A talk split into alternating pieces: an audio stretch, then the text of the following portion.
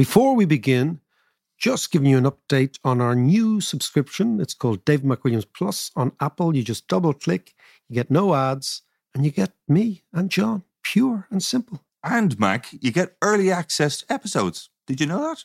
Sure, my day is made.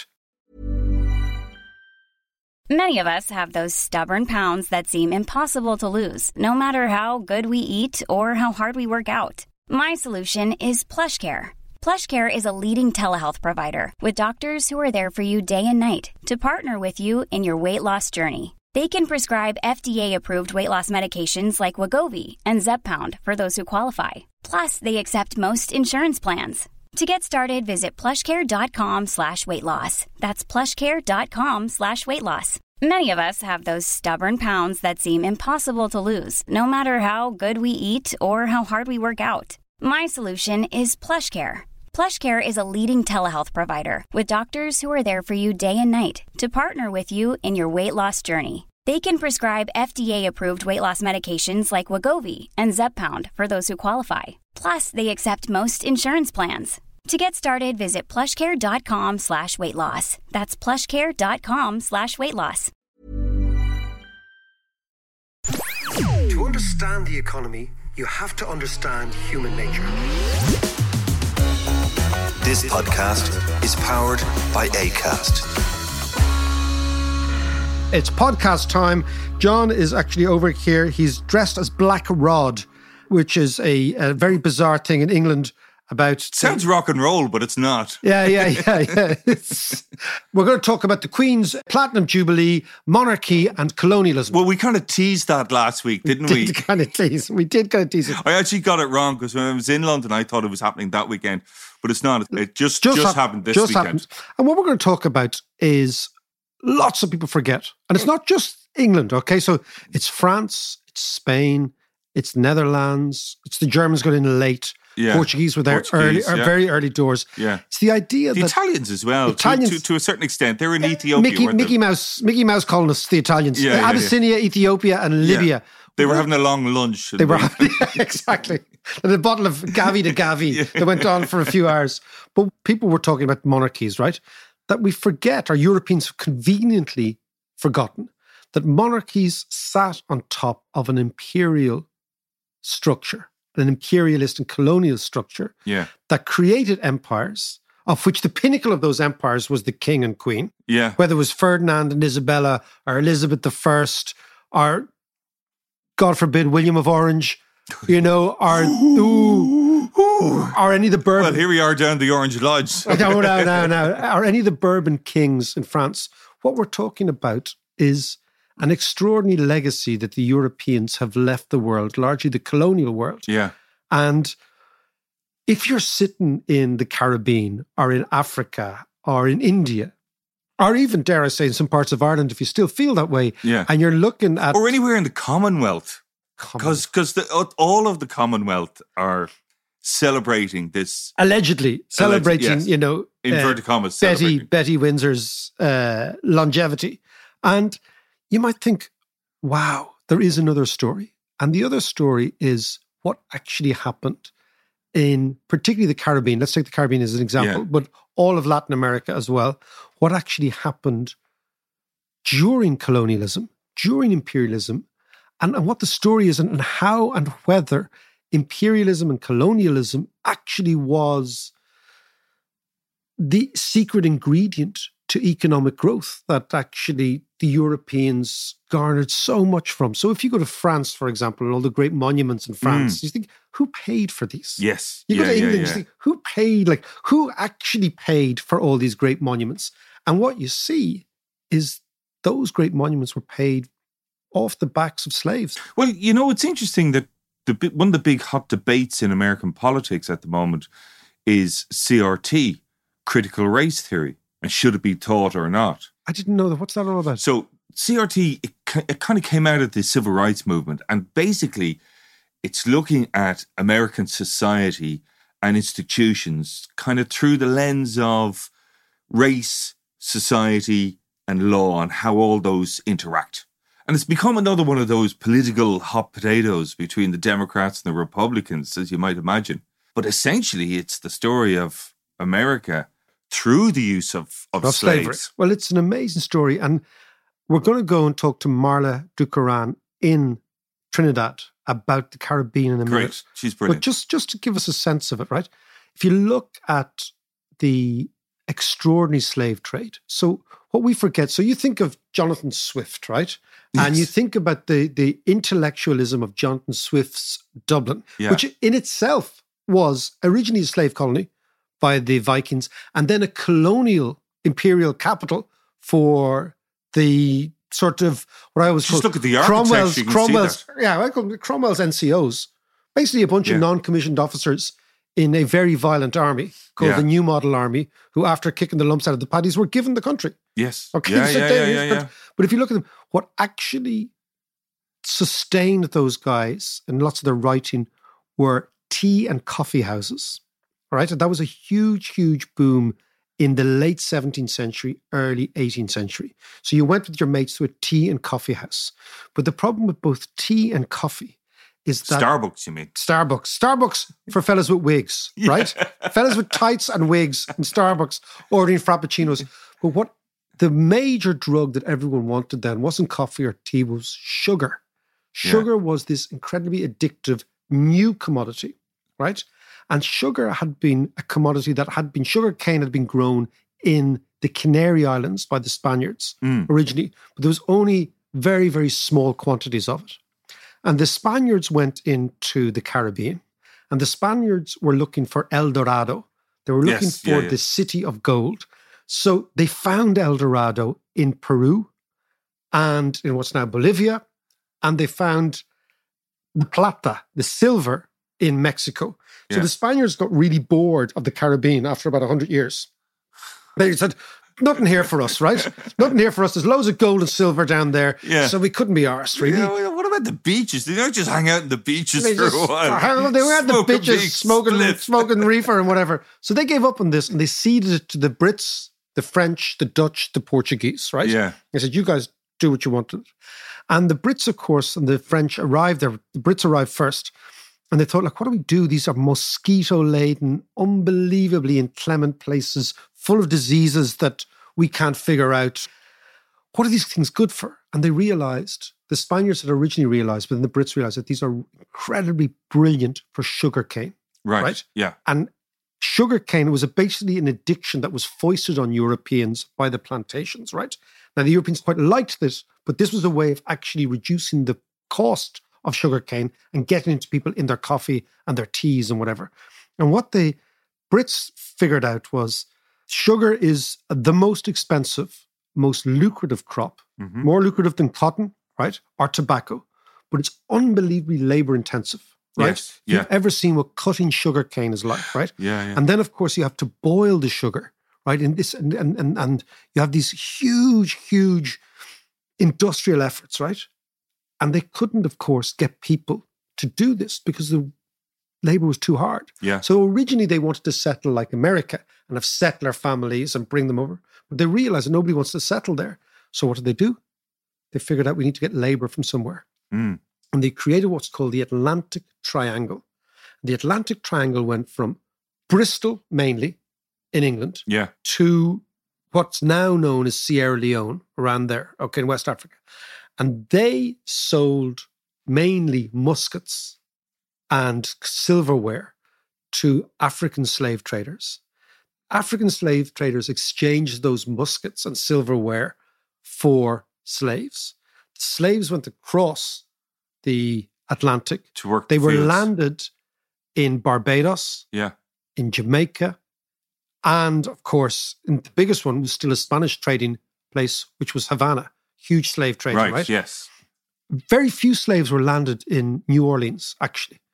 Of all of the 16 million slaves they believe were taken from Africa, the vast majority went to Brazil, the second majority went to the Caribbean, and only a small minority went to America. But didn't they move to America afterwards over the years? over the years, but Yes. in terms of yeah, direct yeah, yeah, yeah. And then they exchanged those people, the slaves, for sugar, which went back to England and back to Ireland, where Jonathan Swift was having sugar in his tea in Dublin, Yeah. contemplating all sorts of things. So it was this triangular trade that went on for 200 years.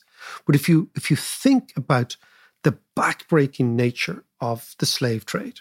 That it was basically they grinded these people into into, and they used to call it seasoning. So seasoning was what they did, which is to break the slave in. So if you How do you survived, so if you survived the Atlantic crossing, Yeah. and one in seven was regarded as a reasonable uh, amount of slaves to lose. And one in four, this is if you look at the slave trading books, right? Right. One in four was a bit excessive, right? Right. So we're talking massive loss of life across the Atlantic. Imagine how terrified those slaves were when they arrived. They actually thought the white men were going to eat them. This is what they actually thought, if you look at it. But Jesus. they had this thing called seasoning. And seasoning was how you'd flavor the slave. And that meant you just beat them. You whipped them and you beat them until they were broken. So that they would never, because of course, the proportion of white people to black people, there was always a tiny slave owning population Yes. a massive slave population. Yes. Yeah. Of course. And in 1799, there was a slave rebellion in Haiti where the slaves rose up against their French overlords Right. because the Haiti was the jewel Yeah, for the yeah. French crown, and they killed all the white people. And thereafter, the type of atrocities inflicted on the slaves went through the roof because the whites in Jamaica were freaked. and yeah, and in Cuba Yeah. and in Barbados were freaked out. And it's an appalling history. But what we forget is that the history of the Caribbean is the history of extreme violence perpetrated by people who looked like you and me yes. Against people And who who look like our next guest. and and and looked like the people who are there waving the Union Jacks. Right now, Right now. exactly. And there is a great book, and we're going to talk to Marla about this book by a guy called Eric Williams, who was the Right. first Prime Minister of Trinidad and Tobago, called From Columbus to Castro, a history of the Caribbean. I'll just give you a quote from it, okay? And Williams says, right, at the simplest level, some have argued, most prominently Eric Williams, right? The slave trade's profits and exploitation of slave labor watered the garden of nascent capitalism, or to use another metaphor, fertilized the entire productive system of the country, that country being the United. Kingdom, because the huge, huge money that came from that was the capital base that the United Kingdom used to launch the Industrial Revolution. Because without that money, they wouldn't have been able to do it. So the actual amazing. money used in the Industrial Revolution by the British banks was actually the product of slavery in these extraordinary slave colonies. So, so are you saying does, does that mean that we wouldn't have had an industrial revolution, It or would it it- been just very different? It would have been diff- different. It would have come later and wouldn't have been Yeah. because basically what what really really distinguished Britain from other European countries uh, during the Industrial Revolution was the availability of capital. Mm. So the Brits seemed to have been able to create a capitalist, a financial capitalist economy. So therefore, if you and I decided, well, the spinning jenny, right? Let's figure that one out, right? Yeah, yeah, yeah. Uh, what there was in London was financial capital available to the northern inventors because all the British inventors were from the north of England. They were from the south, right? Yeah, yeah. They were kind of lads, flat, flat cap lads from Brunel and all those guys. I mean, they, were they're the- geniuses. They were geniuses. But the the point is the capital that allowed them, or as Eric Williams says, fertilized Mm, the subsequent industrial revolution came largely from the slave colonies of the Caribbean, which is kind of an extraordinary thing. yeah. So let's now go to the Caribbean and talk to Marla Dukharan about how this has impacted their development, their subsequent worldview, and this perennial question in economics. John, how do countries get rich and why do some countries stay poor? Many years ago, while I was doing some work with Marla Dukharan down in the Caribbean, she gave me a book by the first Prime Minister of Trinidad, a guy called Eric Williams. And the book is an economic history, a history, but with an economic slant to it, of the Caribbean called From Columbus to Castro. And it is an amazing, amazing book. It's the history of the Caribbean. Marla, I can see you there. How are you, darling? Lovely to see you. Lovely to see you too, David. And no, and eating, eating, because it's mango season, eating mangoes in the water while you're oh. having a, oh. a, a sea bath. You have to eat the mango in the water because then the little bit of saltiness from the salt water gets into the mango and it enhances the flavor of the mango. You have to do this. You oh, guys have oh, to come on. Beautiful. Yeah. Beautiful. Marla, next time I am perfecting my mango chewing uh, sort of look as I sit being burned raw in the Caribbean. If I was, if it was the last time I was there, she was just laughing at me. I was kind of walking like a crab, like sideways. You know, you got to get out of the sun. Okay, Marla, tell us what is the thesis, the Williams thesis of the history of the Caribbean from an economic perspective? Because lots and lots of people don't know it. Lots and lots of Europeans choose not to know it, given our complicity in the whole thing. Let's start at Columbus and let's get to, get to Castro. Yeah, so it was really in the late 1400s, early 1500s that Columbus started to rediscover. And I say rediscover because, of course, we had indigenous people here in most of the islands uh, in the Caribbean. They would have come from mainland Latin America and settled across these islands. So, of course, when the Spanish came with, with their European diseases and European weapons and sophisticated weapons and so on, you know, a lot of these indigenous populations were largely enslaved and or wiped out. Okay, there are some countries where there are small populations, but I guess they would be mixed now. But in Dominica, there's some. Trinidad, we have some. And then in the mainland countries like Suriname and Guyana and French Guyana, you do have indigenous populations, Belize as well. And then for a few hundred years, you then had the sugar industry, which was massive, thriving, lucrative, the largest industry I think the Caribbean ever had, even until now, except for offshore financial services, right? And of course, the sugar industry was basically created by the European colonizers using slave labor and then indentured labor for a few hundred years, you know, until the early 1900s and when we then started to become independent in this region. And then you had a transition away from agriculture into the service services sector. Marla, let's go yeah, back. Let's sure. go back. Mm-hmm. Okay, because I, I don't think many people appreciate the extent. I mean, Williams's book is full of numbers, the amount of slaves who were taken yes. from Africa, the idea that there was this triangular trade from Britain and France, but let's say because of the English speaking world or English speaking Caribbean, from Britain to West Africa, from West mm-hmm. Africa to the slave colonies of the Caribbean, and from the mm-hmm. Caribbean mm-hmm. back to Britain like just follow the trade and what was actually happening and how long was this going on how many millions of people you know you and i read i think the book of night women by marlon james which is oh, yes, an amazing yes. insight into the slave colony that was jamaica in 1799 mm-hmm. around the time of the haitian rebellion so give me a feeling for that and, and how that that infects and pollutes the caribbean mind still well, remember that when the colonizers came from various European countries, I mean, in Trinidad, for example, we were colonized by everybody. I read just this morning somebody saying that Trinidad and Tobago was actually a social experiment because we were Spanish laws, mostly French people, or as we say, French Creole people, and then British, in, you know, institutions and leadership layered on top of that. So many countries were, except for Barbados, um, which was largely only British, but most countries in the Caribbean, everybody took their turn. You know, the Spanish, then the French, and then the Dutch and the British, you know, all took their, their turn fighting for, for many of us. And why? Because it was so lucrative to have these new colonies so that, so that you can exploit them. And that's an important thing to understand because when you look at, you ask this question, you know, what causes some countries to be successful and others to fail. There's a book called Why Nations Fail that discusses just that. And what they are saying is that there are two kinds of countries when a country is born. There is your settler state, where people like, like for America, for example, when people decided to go west. Yeah.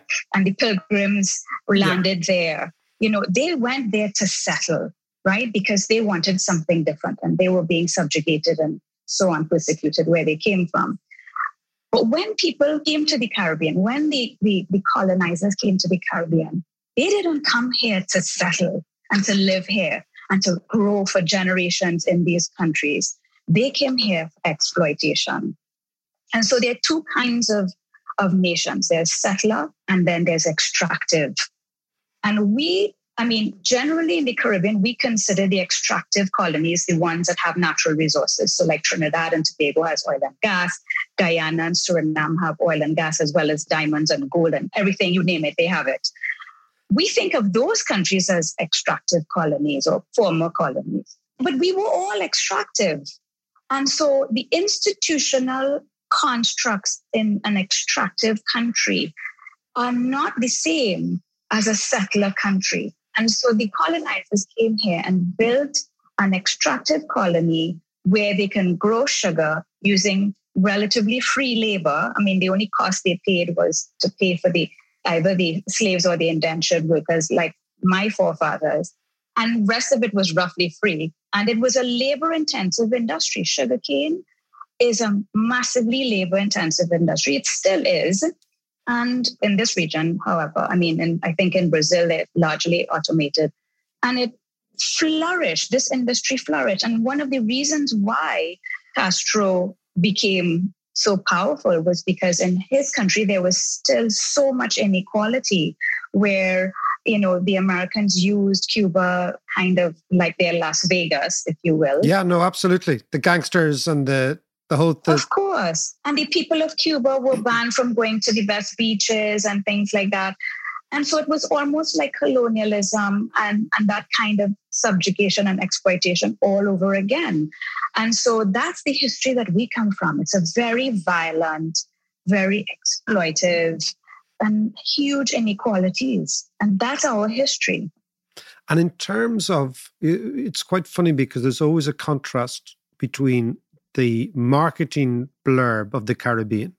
You know, sun, mm-hmm. samba, and music, and all the good sun, stuff. Sun, sea, and sin. Exactly, exactly. and the, you know, mm-hmm. who doesn't want all of the above? I can do without the sun, but the rest I'm in for, okay? right? But reverse, sign me up for the rest of the stuff. But but that idea of the darkness in the mm-hmm. Caribbean, the legacy of the kind of brutality, and again, I come back to, to novels more than historical fact, the brutality experienced by the people and the forefathers of the people is there all mm-hmm. the time. When I'm talking to Caribbean people, I can really feel it. Absolutely. It is there all the time. And each of us has a story from our grandparents or even parents. I mean, I will tell you that my parents, because of this indentureship that brought my great grandparents to to Trinidad and Tobago, my parents were very poor. They went to school barefoot. My grandmother was beaten while she was in labor because she didn't finish cutting her section of the sugar cane. You know, wow. and these are wow. the uh, yeah, and and and the thing is, my forefathers chose to get on a boat in India, right? Yeah, because they wanted to try something new. Because probably where they were, they were so poor anyway. So why not? What do I have to lose? Yeah. But when you think about even slavery, they didn't have a choice. So their, their history is even more brutal and even more violent. And do you know that trauma alters your DNA? It alters I've your DNA that. and it I've passes on. Yeah, and it passes on down generations. So we may not acknowledge it, but I think that all of us have this PTSD um, in our DNA because of what our forefathers went through. Now, I'm not saying that that's any reason to to give up, right? Um, you have to keep moving forward. And to me, the definition of progress is each generation is is better off than the one before and has more freedoms than the one before. So you know, I don't by any means think that that we ought to allow this trauma of our history to stymie our efforts towards progress but you can't deny it. And yes, we we at times don't want to acknowledge it, and it's painful to acknowledge. But you know, Marlon James did a fabulous job in his not just the Book of Night Woman, but even a brief history of seven killings, even though that was about Bob Marley. But you know, you still got a, a tremendous flavor of of how you know the cia was involved and how you know even though we are small countries and you don't think of us as being you know able to support huge nations but we did you know and You our did. economies on the backs of all of our people we did support massively rich nations in the, the global north you know I mean, it's a, just by the way, if you do want to read Marlon James's books on a total side, what I love is the vocabulary, the bambaclat and the whole thing, these yeah Jamaican words, which are just so cool. They're just so, but, but I mean, the, the Book of Night Women is about slavery, and the, the Seven Killings is about the attempted assassination on Bob Marley in mm-hmm. 1977 at a time when the CIA on one side and the Russians on the other were mm-hmm. interfering in the Jamaican election because the Russians wanted to Cubanize Jamaica, and clearly the Americans were terrified of that. And uh, it's a, mm-hmm. it's a fascinating book. But Marla, before we go, and because I, I can't wait to see you in Dalkey, I mean, I cannot wait to see you. We're going to explore these stories. One of the sessions you're doing in Dalkey is going to is called Poverty and Progress Booms and Busts. Now, what fascinates me about this one is it touches on what we're talking about here. You're, let's go back to this idea of settler states and extractive Mhm. states, because the Irish history is, broadly speaking, a colonial one. Broadly speaking, Mhm. even up until this weekend, we see, our last weekend, the divisions between the colonized and the colonists in terms of what was happening in Irish history, but that's an entirely different thing. But explain to me what chance the extractive society has over the settler society, looking in the next, going forward a wee bit. Well, yeah, that's a that's an important question because that's a question we all have to answer in this region, right? Because you know, like I said, even though only a few of us with natural resources consider ourselves extractive colonies, in the end, we all were extractive, and it's only been about fifty to sixty years that we've been trying to rebuild, to build a future, and to reform our institutions for the future that we want, as opposed to a colonizer. And I think what will really make the difference, David, is you know we have to engage in massive institutional reform that really makes our institutions it, it rejects the history or the historical constructs that our institutions still manifest. And we have to build institutions that are purpose built for the future that we want. And i'll give you a, a, small example of, of this. Jamaica defaulted on its domestic sovereign debt twice. it was so nice we did it twice. uh, yeah, yeah, exactly. 20 It's like me and John and the leaving 2011, cert. somewhere around 2012 or so. So they engaged in an IMF program. And coming out of this default, you had the private sector and the NGOs and the opposition and almost all these relevant stakeholders you can think of coming together to form this committee called the Economic Policy Oversight Committee, which exists still today. And I think that that's the kind of institutional construct we need, where you have a policy agenda that is agreed by consensus by all the stakeholders. You have a, an implementation timeline.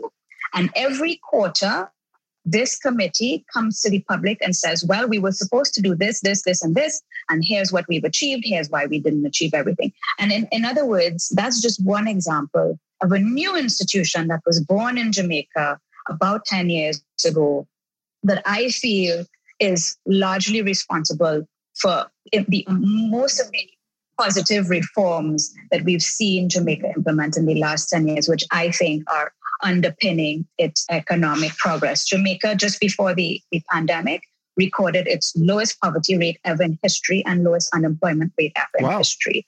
And yeah, and for a country like Jamaica, when you read Marlon James and you you understand just the hardship and how dire the situation was in Jamaica from a socioeconomic standpoint, and you realize that you can make this kind of progress in a decade, it gives me hope that all of us can reform our institutional structures to make them relevant and purpose built for the future that we want. Marla, on that note, on that upbeat note, you go. You've got to go and chew some mangoes, apparently. John and I have got to go and have a Common Garden a cup of tea, and I will see you in Dalkey in two weeks' time. I can't wait. I can't wait. See you soon, David. A lot can happen in three years, like a chatbot may be your new best friend. But what won't change? Needing health insurance. United Healthcare Tri Term Medical Plans, underwritten by Golden Rule Insurance Company, offer flexible, budget friendly coverage that lasts nearly three years in some states. Learn more at uh1.com. It's that time of the year. Your vacation is coming up. You can already hear the beach waves, feel the warm breeze, relax, and think about work. You really, really want it all to work out while you're away. Monday.com gives you and the team that peace of mind. When all work is on one platform and everyone's in sync, things just flow wherever you are. Tap the banner to go to Monday.com. Burrow is a furniture company known for timeless design and thoughtful construction and free shipping, and that extends to their outdoor collection. Their outdoor furniture is built to withstand the elements, featuring rust-proof stainless steel hardware, weather-ready teak, and quick-dry foam cushions. For Memorial Day, get 15% off your Burrow purchase at burrow.com slash ACAST and up to 25% off outdoor. That's up to 25% off outdoor furniture at burrow.com slash ACAST. Do you know one of the interesting things that Marla was saying there was about how trauma directly affects DNA of the people, like physical DNA of the people. Like you pass it down, it becomes a characteristic. You're traumatizing. You, yeah, you're tra- and you- it's and you pass on. that trauma down. I, yeah. I'm I'm not sure how how that works, but certainly there is a psychological impact of trauma on a group of people that is then passed down, whether it's through DNA or through stories and stuff, which you know. As a result, then that history then kind of repeats itself and or dominates. or dominates, and and poverty, as you say, persists Well, as a a- result. I- it is interesting. You know, there's there's a great study. There's a whole branch of sort of evolutionary study, you know, which is all about social or cultural evolution. yeah, As you say, things that are passed down. They may well not necessarily be physical, Mm. but they are genetic. But they are inherited norms or customs, as you said, yeah. Or traits. They're a or collective memory that Yeah, and a collective memory. And that collective memory is, ironically, if you're from an imperialist country, right, your collective memory is the glory of your history. yeah. If you're from a colonized country, your collective memory is the appallingness of the crimes committed against you.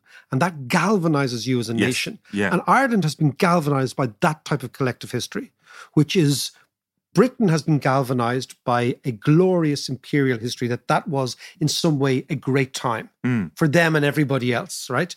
We, on the other hand, are much more like Caribbeans. Our collective story is one of being the underdog, being kicked around.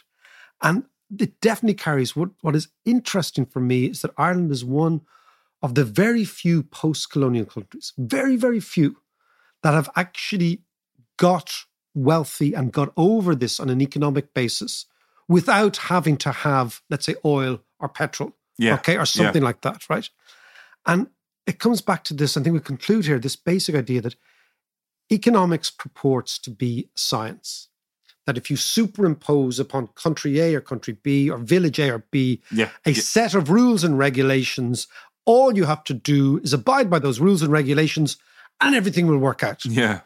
But it's not like that. Doesn't work like that. Because economics is part of our social DNA, it's part of our history, it's part of who we are. Yeah. And the post colonial country looks at capitalism in a very, very, or through a very, very different lens to the country that has always been capitalist, but more importantly, has always been top dog.